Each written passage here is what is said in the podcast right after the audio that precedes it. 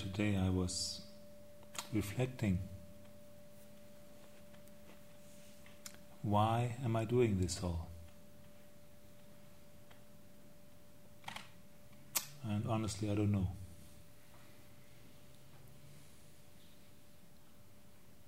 Because of the joy, the pleasures of being interconnected.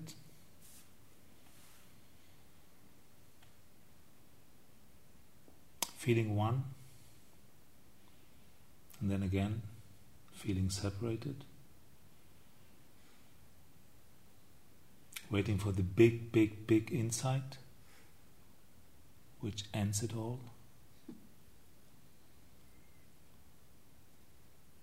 Nice idea.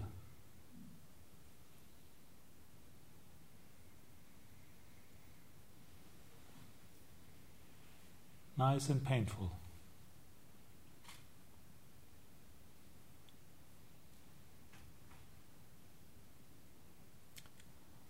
Insight dialogue is advertised. I don't know if this is a skillful word, but described as a way, a type, I think, of insight meditation, vipassana.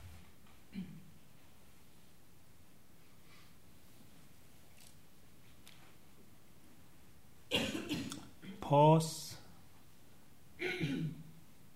is maybe nothing else, or specifically mindfulness, sati. Four foundations, everything.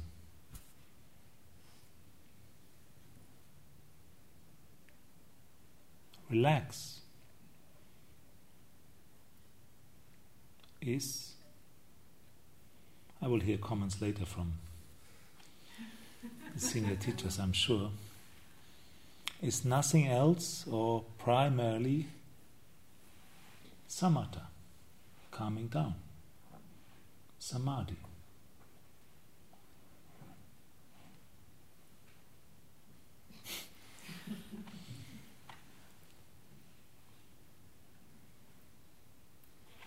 All these things you know already, no problem. But why do we come again and again back to retreat situations. Multiple offenders, retreat addicts, and so on. Why not just, you know, take your insights and practice them continuously? This is where, for me, open comes in. In any situation. We know it's in the teaching satipatthana, internal, external both. But how often do we fail? Do I fail? I could name you numerous situations today where I failed to maintain my practice. Or maybe not. Because I discovered, ah, sankharas again, ah, idea of ego, clinging, wanting things to be otherwise. Anyhow, this guideline open is tremendously powerful, bringing this mindfulness and calmness into the world, meeting the world, contact. Sati is contact, Samadhi is contact. And open specifically is the contact with the illusion of the world, the real world, the real thing, where it touches really pleasantly or really painfully, or neither painful nor pleasant.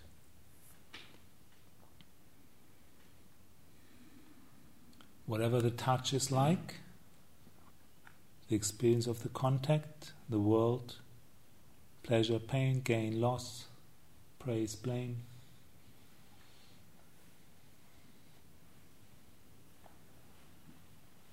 Eight, ten, twenty, eighty-four thousand worldly winds doesn't matter. It's going to change. When I first heard these words, emergence, trust emergence, not being a native English speaker, I thought about emergency. Get out here. and this is often how insight dialogue is experienced, threatening the heart. The intimacy of being with another, the powerful mirror sitting opposite you. Even if I close my eyes, she stares at me. Sitting in the glass house, even with closed eyes. Thank you. This is why we are here, right?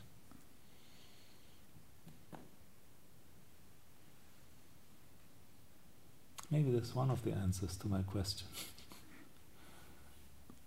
so now, many people stare.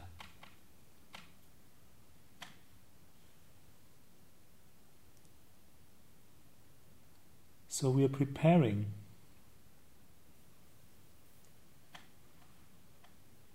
our life, our practice, this retreat to cover all the guidelines. We prepare to practice more deeply, listen deeply, speak the truth. Listen deeply is specifically powerful in silence because we can be often much more refined in listening deeply to the silence, to the noise, to the wholesome, to the unwholesome, to the habits, to the experience of the freedom from the habits, or asavas, the inflows or outflows, or the kilesas, or just to put in a few Buddhist terms. And today, I don't know how overwhelmed or how receptive you were for this afternoon's practice. You know, being in that listening role, receiving the body language, emotions of the speaker.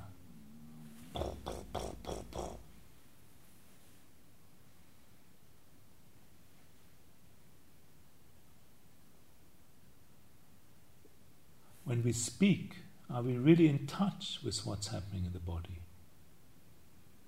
Simple truths like have you ever realized we breathe out when we speak?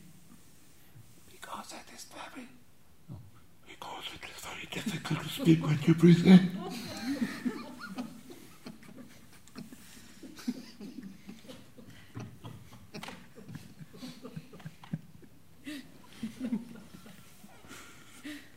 When do we normally pay attention to voice?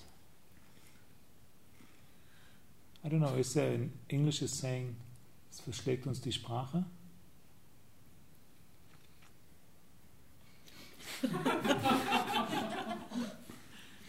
it's a German saying like when it makes you stop speaking. You're stunned. Hmm? You're stunned. That's close. You're stunned. Stunned. Verschlägt. Ah, thank you.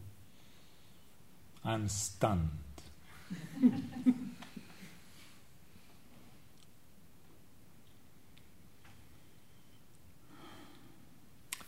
when we are stunned, often what might follow is speaking the truth. There's different reasons for being stunned, I assume.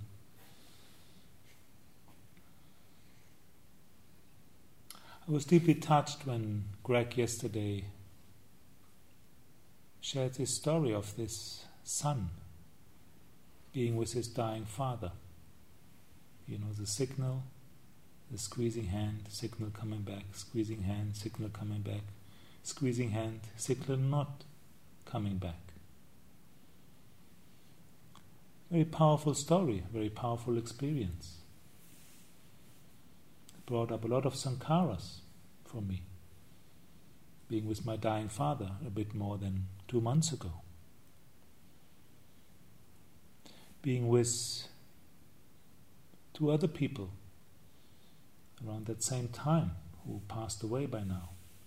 And it's such a powerful situation when you are speaking to somebody who is not replying, especially in this situation being on his or her deathbed. I do hope that when we are in a fixed role of speaker and listener, you are not on your desk cushion sitting physically. But the situation is similar. The person listening deeply is such a powerful mirror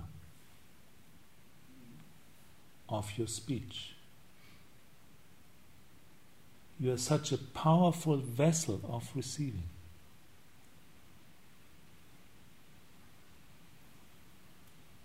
And you can really observe the reactivity, the interpretations, the judgments, the not being in touch with the contact or just the contact, but with your reactions to the contact. A strange look. And the mind gets going. Contact is seconds ago. Maybe we catch ourselves sooner or later. The more pause, relax, open, the more knowing the impermanence, the quicker I let go of this.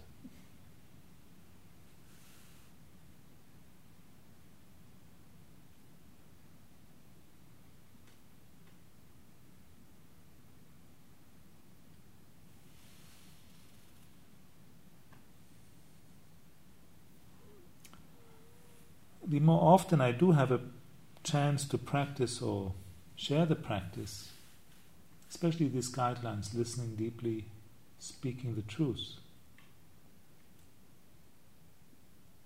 the more it seems I realize how little I do know in practice and knowledge about these things. How little I do know such vast dimensions of listening and speaking. How much do I really know when I speak what's happening? The tension. What is the impulse to speak? I'm asked to give a talk tonight, so do I have to do it? Maybe the most powerful talk is to be silent know, following this wise saying, the one who speaks a lot does not know, the one who knows does not speak. So, why did the Buddha speak? What is our motivation of communicating? Right speech is not just right speech. It includes right listening, this right or skillful, wholesome act of communication. The offering and receiving, the active, and how passive is actually listening. Somebody mentioned today the observation, I would say the insight. How deeply we can be in touch, how we influence each other, the way we speak, the way we listen. Your attentive listening is tremendously helpful of speaking the truth for the speaker. The Buddha, it is said, was not affected at all with his mindfulness and clarity. If people listened, didn't listen, some listened, some didn't listen, never mind. No dependency for a Buddha or possibly for an Arahant, I don't know. For me, this is hard to imagine, to be honest. Because I'm so much affected what you do right now. And we all are so much affected because we are so sensitive. Little babies are so sensitive. If they are not TLC'd, they literally die. And they communicate powerfully. Ah! or this, I don't know how to describe a baby's smile. Mothers know, and I do know a little bit.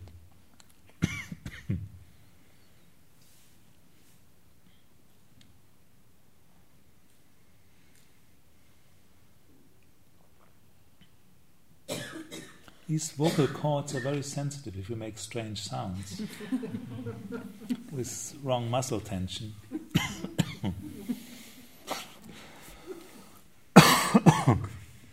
you have to excuse yourself to be polite.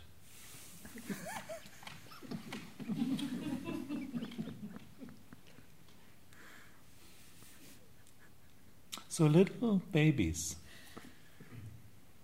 know a lot from experience about communication, speaking the truth, communicating very clearly this is what I want well being, desire, gratification, and this is what I don't want. The problem is mothers or fathers or other related beings to these creatures are not always so skillful in listening deeply. Thus, I'm told.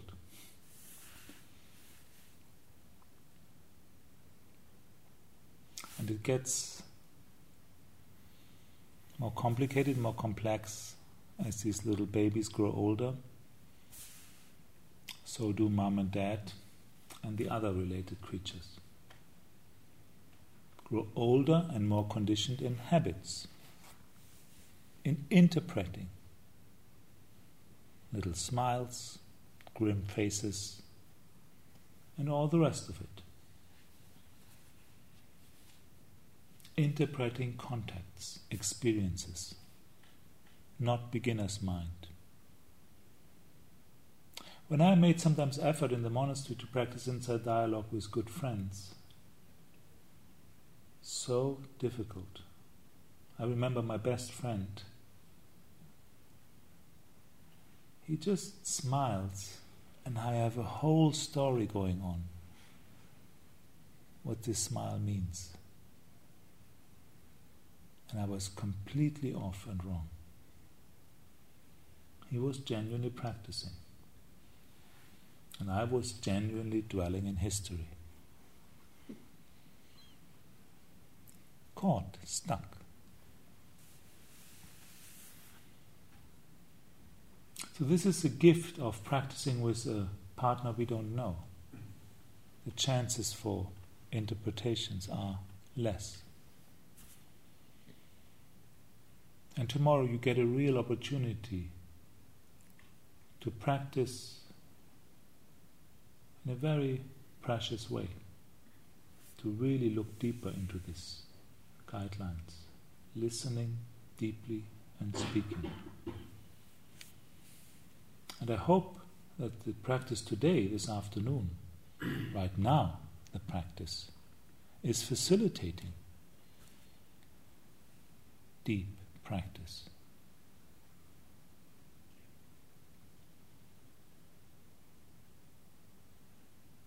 So, little babies, teenagers, adults, old people often communicate because out of need or greed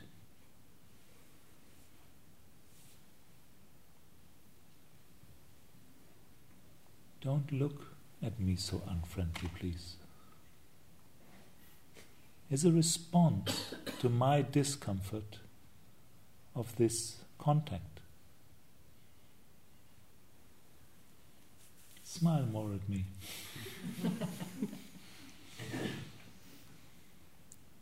Feed my comfort with pleasant contacts.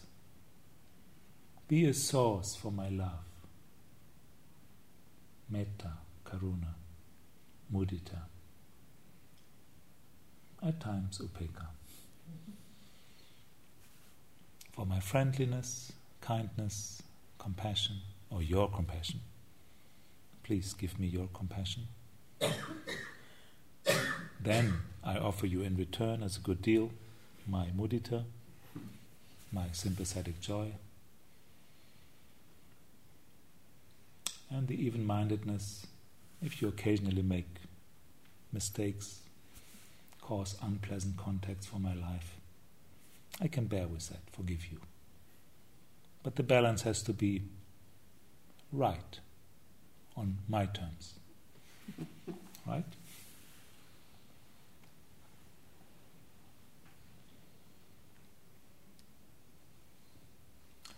So, a lot of speech, as we know, comes definitely from thinking, even if we are not often aware of it. Without cetana, without intention, without thinking, there is no speaking. And when people say, no, that's not true, I just, you know, I speak before I think, look deeper. Or a good way is slow down. Or shut up.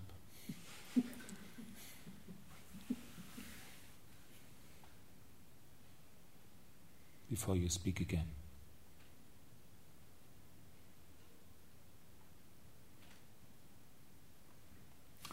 Why do we think? If there is well being, sukha, chitta, happy heart, happy mind, if there's piti, rapture, calmness of body and mind, contentment, is there a need to think? Is there a need to speak? Do you know that experience in insight dialogue? When mindfulness is really strong, the mind is really calm, happy, that inclination, no need to speak. I just want to just be there. Maybe indulge a little bit, a little bit longer just a little bit longer. It's a beautiful song.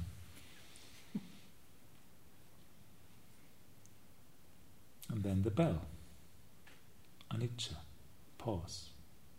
Let go.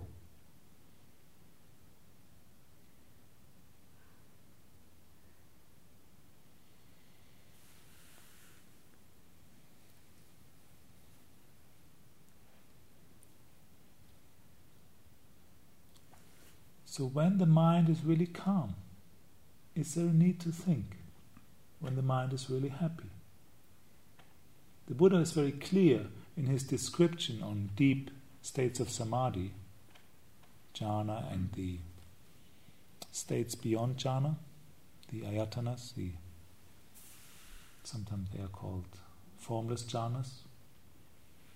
With and without let's call it mental activity, is more gross than without mental activity. However, you, I don't want to go into a discussion of.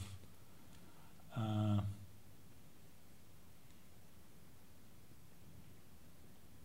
I know it's clear from experience when the mind is active, that has a certain flavor, and when the mind is still without being active that has a certain flavor. and we know in our range of experience what that is like.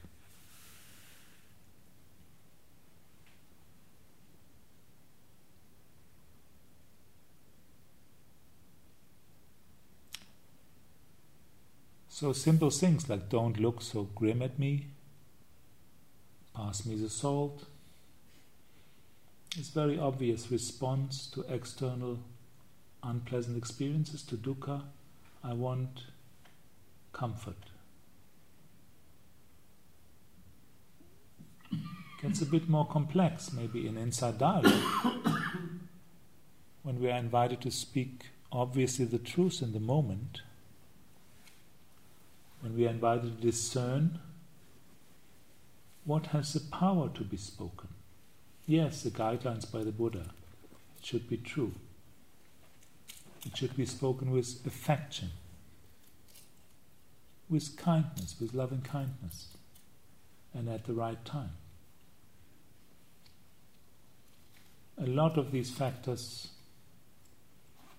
are supported strongly through the external artificiality of this practice. But still, you have to decide what to speak, what words.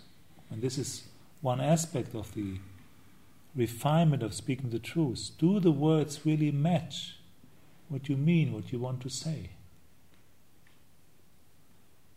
Discernment, clarity of mind, precision. Possibly reflecting deeply, going to the root, yoniso manasikara, wisely reflecting as a condition for the arising of wisdom, of knowledge. The other factor is the voice of the other. Here comes listening deeply.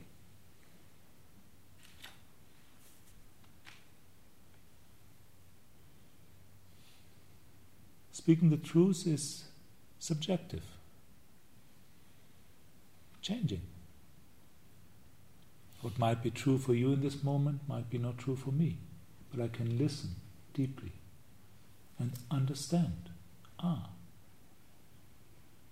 connect. Being a kind listener, receptive, being present, showing up with mindfulness, remembering to come back. Oh, judgment, thought, idea, story. Coming back, pause, relax. Open, reconnect.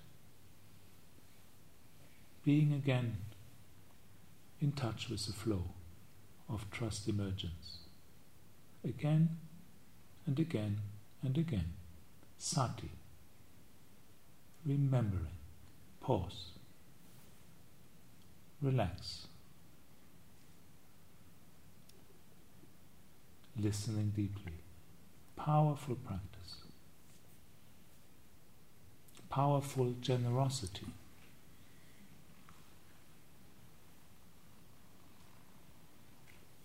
Powerful gift to receive. A person who intentionally cultivates speaking the truth, who intentionally cultivates wholesome actions and I guess your intention of coming here, practicing here, is to find the truth, to be liberated. Noble truth. Find how to deal with dukkha, that what is hard to bear. Because sometimes it's so painful, so unpleasant, and when it's so pleasant, it passes.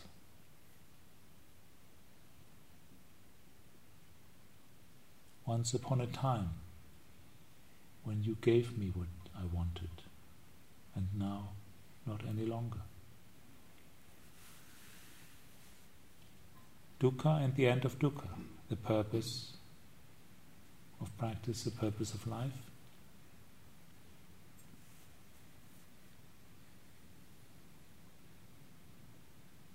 Speaking where dukkha is touching us in whatever form pleasant experiences, unpleasant experiences, neither nor. Whatever contact, contact is painful. It hits.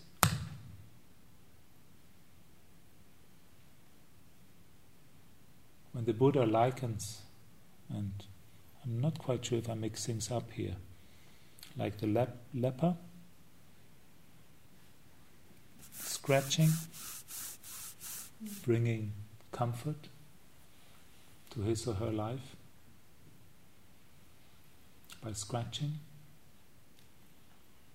or an open wound, flies, gadgets. Oh, no, no, no, gadgets, sorry.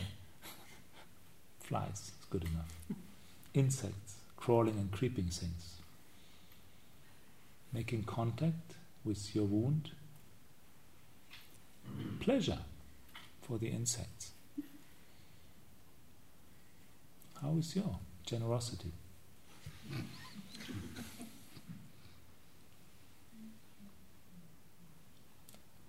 Contact is painful.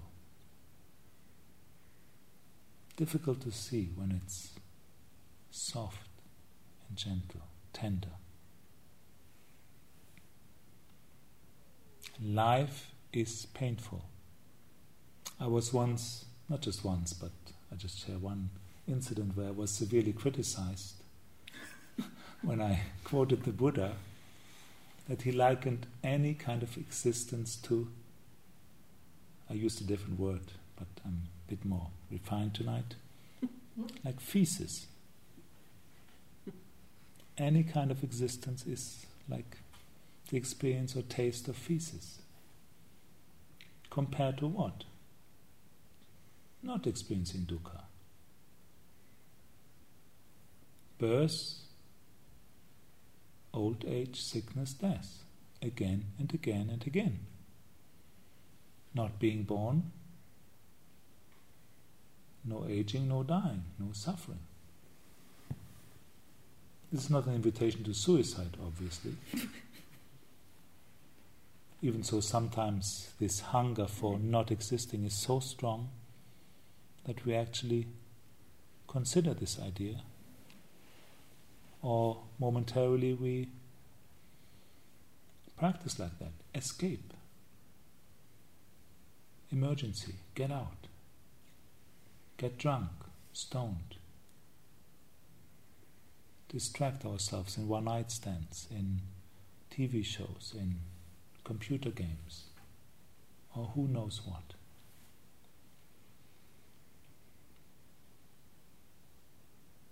So, listening deeply to our needs, to the need of the speaker, is a very powerful practice. And all these guidelines really pause, bring the mind back, relax the full receptivity, acceptance, kindness. This is nothing else but kindness, calmness, samadhi. My samadhi supports you so tremendously in speaking, in finding, in searching the truth then my availability with the open, my offering to be in relationship fully with the pleasant, with the painful, with the neither nor. And my willingness to face this not knowing, not sure, unstable, frightening, beautifying trust emergence, anicca, being in touch with this instability of each contact with the instability of our relationship. Not sure if it's going to last. Another moment, another night, another week, months, year, life.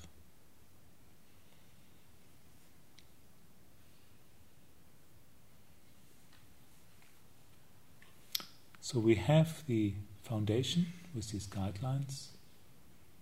And I just touched upon a few points.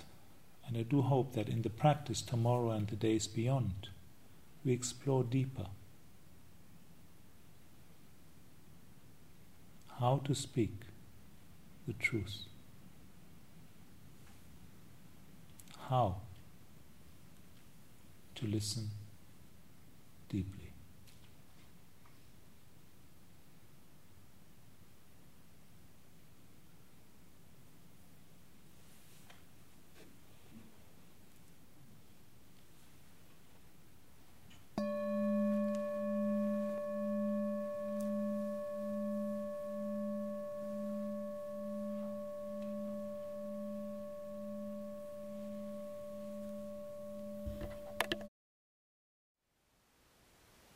Thank you for listening. To learn how you can support the teachers and Dharma Seed, please visit dharmaseed.org slash donate.